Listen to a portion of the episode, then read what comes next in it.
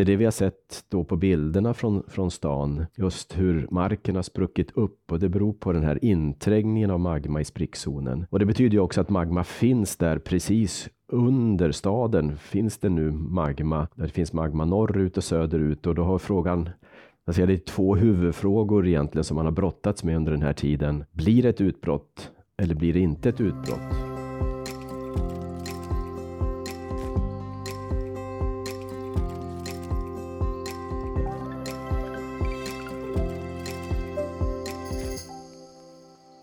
Magma har ju trängt upp i vägarna i Grindavik på Island och invånarna har lämnat sina hem. Varför händer det här? Om det ska vi prata med Björn Lund, seismolog på Uppsala universitet. Och eh, du lyssnar nu på Naturvetarpodden som gör dig lite klokare på 20 minuter. Och vi som håller trådarna är jag, Palle Liljebäck och jag, Sara Folker.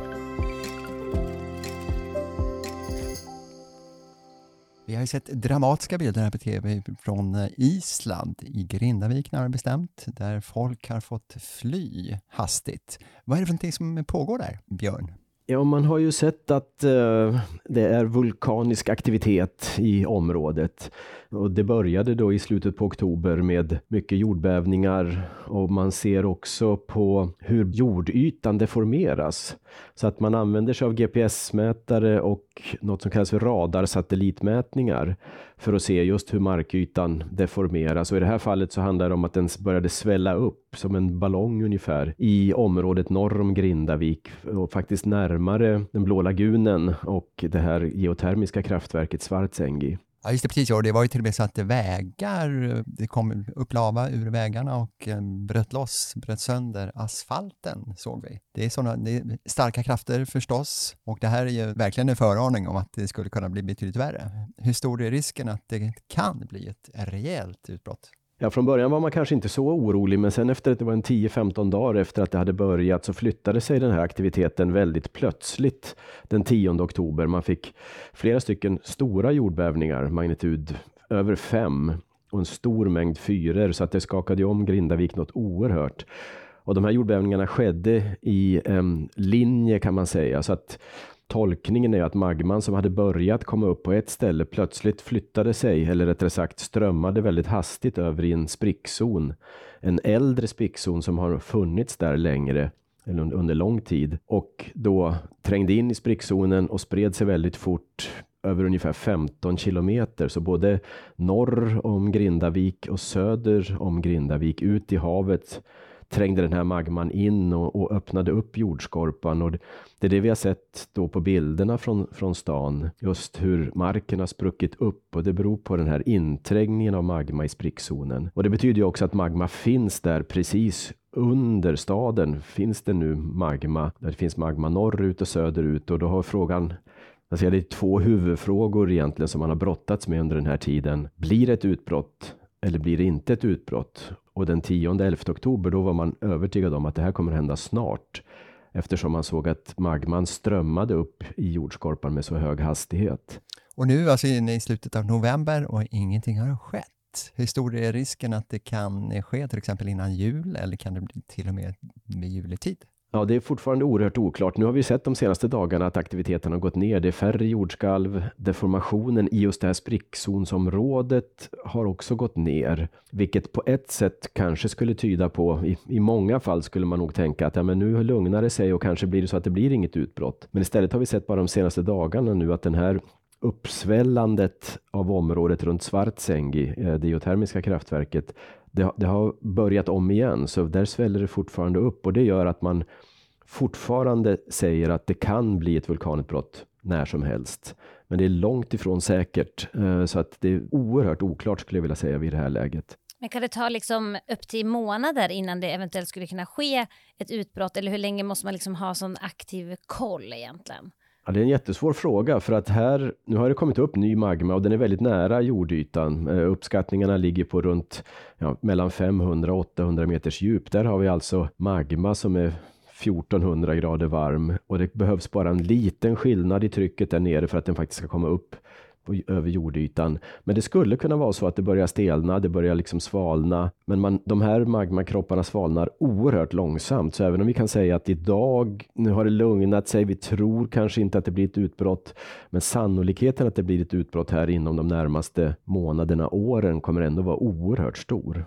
Och du sitter ju och bevakar det här förstås då hela tiden, har koll på vad som händer där i Grindavik med omnejd och The Blue Lagoon. Är det alltså den här turistattraktionen dit man åker och badar? Ja, men det stämmer. Blå lagunen är ju, det är ju lite roligt för att det började ju egentligen som egentligen bara avfallsvatten från det här kraftverket i, i Svartsengi. Så man pumpar upp geotermiskt vatten från ett par kilometers djup som är varmt som man använder både för fjärrvärme och för elproduktion. Och spillvattnet lät man rinna ut bredvid kraftverket så att när jag var på Island i början på 90-talet då badade man liksom i stort sett bredvid det här stora kraftverket bredvid kylanläggningen så att det var ett oerhört oväsen och stålkonstruktioner men det blir mer och mer populärt för att det är så mycket mineral i det här vattnet som folk tycker att det är väldigt bra för huden och så. Och så tyckte islänningarna till slut att det var dumt att ha det så nära kraftverket så man flyttade helt enkelt alltihopa en, en bit ifrån så att det ser trevligare ut och man slipper det här kraftverksbygget. Men det har blivit oerhört populärt. Det är väl, skulle jag tro, Islands största turistattraktion och det ligger också bara en mil ungefär ifrån flygplatsen så det är väldigt nära. Jo, nej, men faktum att jag har varit där. Det, det var en upplevelse. ja, ja, men det är spännande. Men kommer liksom, finns det de som liksom har fått lämna Grindavik nu, de som bor där, vet de ungefär när de eventuellt skulle kunna få återvända hem eller kan det vara så här, nej men ni kommer inte kunna komma tillbaka på ett halvår eller år eller kan det liksom om man ser att det har minskat med jordbävningar och så där att de eventuellt skulle kanske kunna flytta tillbaka till, ja men till jul till exempel? Det är, det är en oerhört svår fråga att bestämma sig för att det nu inte är farligt längre. Och där, jag vet inte riktigt hur de kommer att komma fram till det. Vi ser att det inte blir något utbrott just nu. Uh, och då måste man titta på jordbävningsaktiviteten, på den här deformationsaktiviteten. Allt slutar, allt blir lugnt och så måste man komma till någon sorts slutsats då om att ja, men nu tycker vi att det är tillräckligt säkert för folk att flytta tillbaka. Och det tror jag kommer bli en oerhört svår process. Och man pratar ju redan om att det här kommer förmodligen inte att bli så att folk kan flytta tillbaks på ett par månader, om det nu skulle lugna sig.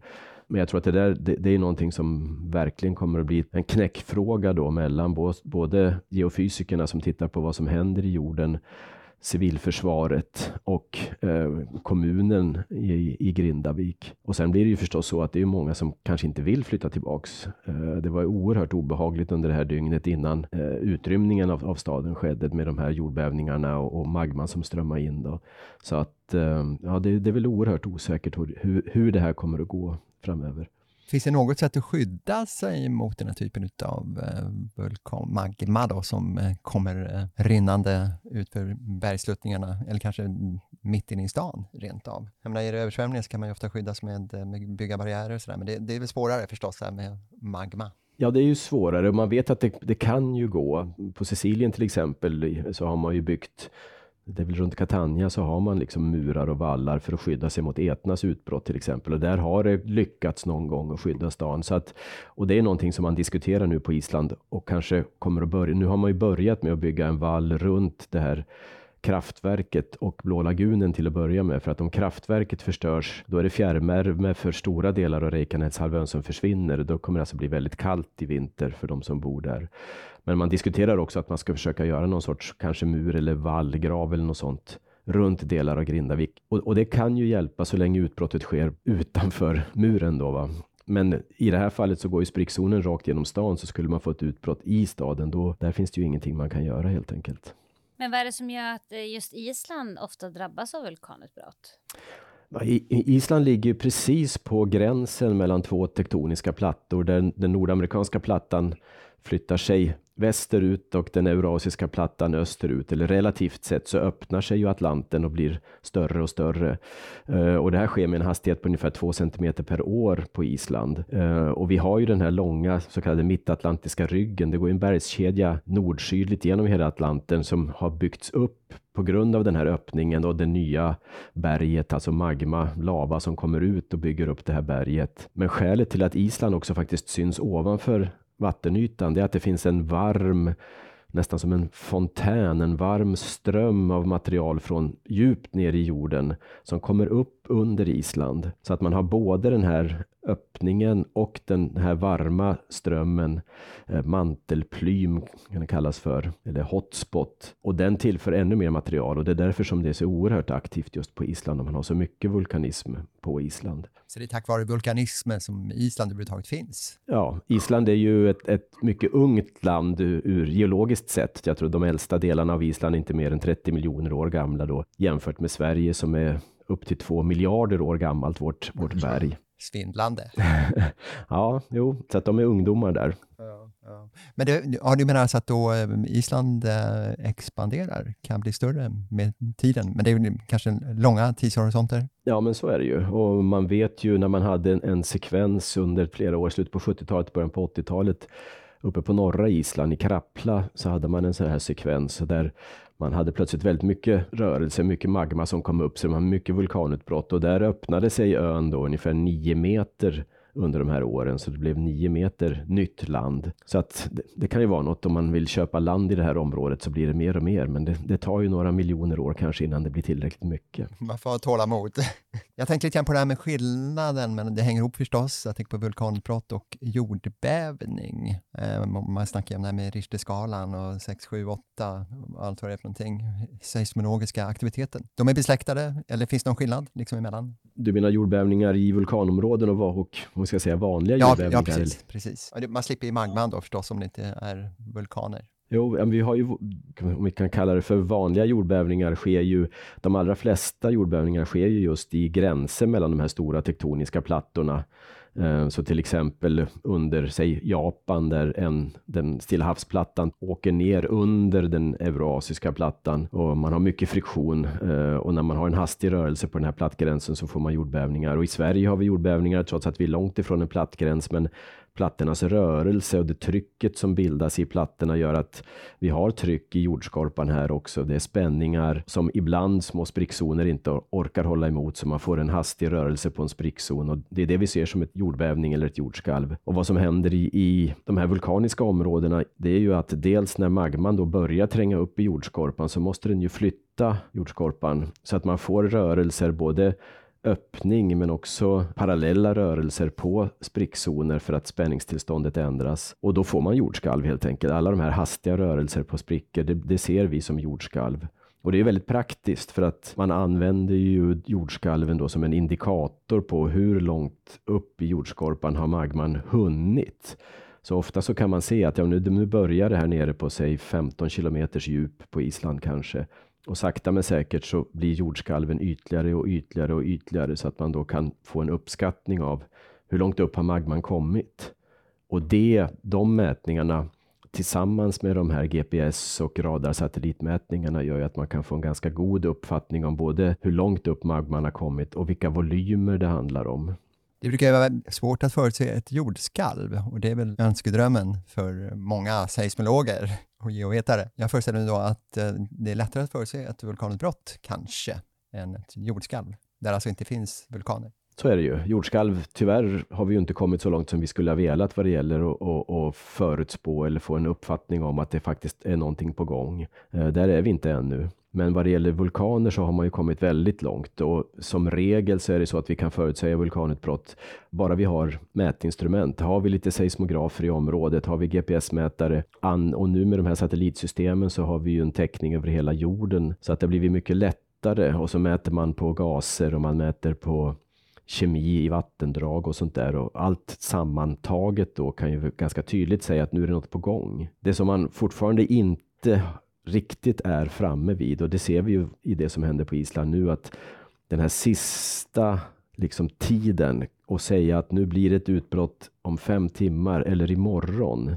Det är fortfarande väldigt svårt, så där är vi inte riktigt framme. Men att det sker saker och att det är någonting på gång som skulle kunna bli ett vulkanutbrott, det har man blivit ganska duktig på nu för tiden.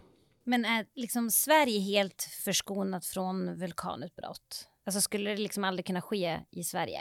Ja, nu ska man ju inte säga aldrig till någon som håller på med biologi, för det är ett väldigt långt eh, tidsperspektiv. Men i Sverige som det ser ut idag så finns det inga möjligheter till ett vulkanutbrott. Vi har ingen ingen sån berg. Vi har inte de tektoniska rörelserna som gör att man skulle få vulkanutbrott. Och nu kommer jag inte riktigt ihåg, men de senaste eh, vulkanismen hade vi i södra Sverige för en 50, 60, 70 miljoner år sedan eller något sånt där när eh, Atlanten då öppnade sig.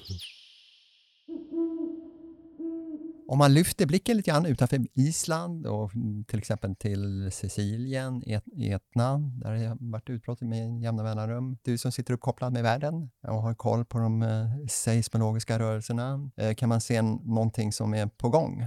Nej, Eh, vi ser ju ingen förändring i varken jordbävningar eller vulkanaktivitet. Det är ju oerhört storskaliga processer som, som styr i grunden, alltså plattornas rörelse över jorden och den, de ändras ju inte på mindre än kanske en miljon år eller något sånt där, att det händer något med själva konfigurationen av de här plattorna. Eh, däremot så är ju både jordbävningar och vulkaner, alltså det finns en, en cyklicitet som inte är så regelbunden eh, alltid. Eh, man pratar ju om att ja, men nu har vi inte haft en jordbävning på det här området, till exempel söder om Tokyo på 150 år och nu borde det snart kunna bli en ny jordbävning där. Men de här tidsangivelserna är väldigt approximativa och, och det är svårt att veta exakt vad, vad jorden tänker göra. Men vi ser ingen ökning och vi vet att under de senaste i alla fall 30, 40, 50 åren så har man haft i genomsnitt 40 40-50 vulkanutbrott per år. Så att det pågår hela tiden vulkanutbrott. Vi har vulkanutbrott nu i Alaska och Indonesien och, och på flera platser runt om i världen. Så det är liksom en process som hela tiden bubblar på i, i de här aktiva områdena. Turkiet till exempel, i de trakterna, de brukar vara ganska drabbade. Ser man några tecken där att det kan bli ytterligare? Ja, Turkiet är ju ett väldigt drabbat område. Det är ju en liten mikroplatta egentligen. Större delen av Turkiet en egen liten tektonisk platta som rör sig västerut relativt Eurasien och den arabiska plattan. Och man har två plattgränser i Turkiet. Dels den norra anatoliska förkastningen som går i norra Turkiet och sen det som händer nu i, i februari var ju på den östra anatoliska förkastningen. Och där är man ju fortfarande orolig för nästa jordskalv som borde inträffa i området runt Istanbul. Det är oklart hur stort det kommer att bli, men det fattas lite grann aktivitet där. Så det, det är en, en, någonting där man tittar väldigt noga på och har installerat mycket instrument efter den stora jordbävningen 1999 som skedde strax öster om Istanbul. Eh, det låter ju här sammanfattningsvis som att du har ett eh, väldigt dramatiskt och spännande arbete. Hur kommer det sig att du eh, kom in på den här banan, fastnade för detta? Ja, jag halkade väl in lite av en, av en händelse får man säga. Jag har ju läst eh, fysik i bakgrunden då. Det behöver man göra för att läsa geofysik sen. Och så hade jag tur och fick ett stipendium så jag kunde åka till Kalifornien ett år och göra en mastersutbildning. Och då blir man ju förstås lite intresserad av jordbävningar och sen när jag kom hem så var det ett projekt på gång här, eller det hade varit under flera år, men Uppsala jobbade väldigt mycket på Island så att jag blev involverad i det seismiska nätet på Island för min doktorandprojekt. Och det lät ju oerhört spännande så att det hoppade jag på och, och på den vägen är det. Och sen när media ringer, är du alltid beredd? Ja, alltid kanske att ta i, men eh, det har blivit väldigt mycket sånt på senare år. Trivs du i den rollen? Ja, det är väl både positivt och negativt. Det blir ju när det, som det var förra veckan då när det här började, så blir det, det blir oerhört intensivt liksom. Så att det, det är väl inte alltid bara positivt, men det är ju bra för hela vetenskapen. Är det bra att vi syns i media. Det är lite trist att det alltid är när det är katastrofer på gång, men, men det är ju ändå liksom någonting som, som jag ser som bra, både liksom för det seismiska nätet, men också för hela geovetenskapen i Sverige vi har ju ett, ett, land i Sverige som inte är riktigt lika aktivt, så att det blir ju spännande när det sker saker på andra håll. Ja, just precis. Ja, det är liksom ingen som ringer när det är stabilt läge i Sverige. Inget jordskalv här på 30 Nej, år. Precis. Nej, nu ringer de ju i och för sig om vi har en magnitud 3-jordbävning i Sverige, då blir det full rulle i alla fall, för det är så ovanligt. Liksom. Det kan ändå hända. Magnitud 3 på Richterskalan, alltså, hur eh, märker vi av det? Ja, då skakar det rejält. De som bor i närheten, de, eh, då, då skakar i fönster och klirrar i porslinsskåpen och, och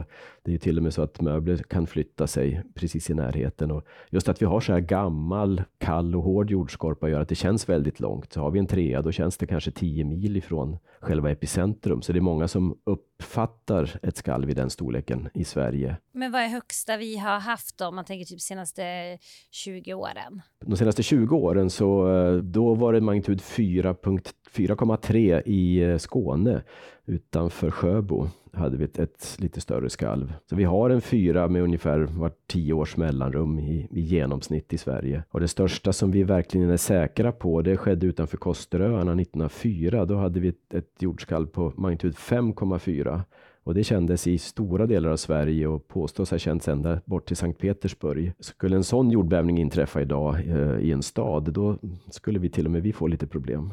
Ja. Ja, just det, vår bebyggelse är väl inte säkrad för jordbävningar heller, på samma sätt som till exempel i eh, San Francisco? Nej, vi har faktiskt inga byggnormer för jordbävningar i Sverige. Man har ansett här från Boverkets sida att det är så ovanligt eh, och de tycker då att vi bygger tillräckligt bra med tanke på snölast för vertikala rörelser och vindlast för horisontella rörelser att vi skulle klara av en, en sån jordbävning. Men jag är inte kanske hundraprocentigt övertygad om det. Men för jag kommer ihåg att när jag var, alltså jag försöker minnas hur gammal jag var, men jag kan ha varit, eh, men kan det ha varit 15 år sedan eller lite mer. Då så skedde det en jordbävning och jag kommer ihåg att, att, jag, alltså att hela huset skakade. Alltså att jag blev så här, jag var så fruktansvärt rädd också för jag var så här, vad är det för någonting? Och jag trodde liksom att nu kommer en meteor från himlen och kommer spränga bort hela jorden och så kommer jag dö. Typ så. Jag var, kommer ihåg att jag blev du har, jätterädd. Du har varit med om det alltså? Ja, och det var verkligen, det var i Sundsvall, eh, alltså i Västernorrland. Jag vet inte om du kanske minns eh, det här, men det var verkligen, alla kände ju av det här.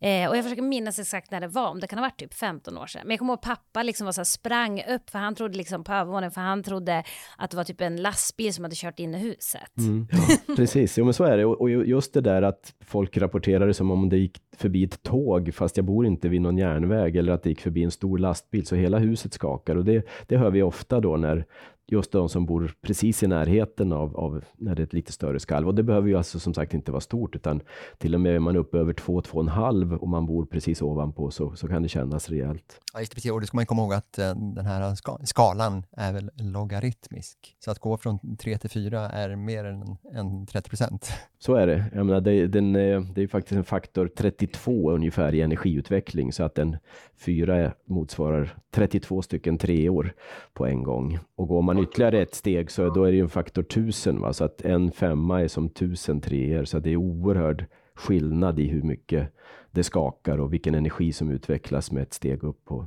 Richterskalan. Det är betydligt mer än vad det låter. Det blir som en ganska bra avslutning här tycker jag. Ja. Vi tackar dig så jättemycket Björn Lund för att du vill vara med i Naturvetarpodden. Tack så mycket. Mm, tack ska ni ha.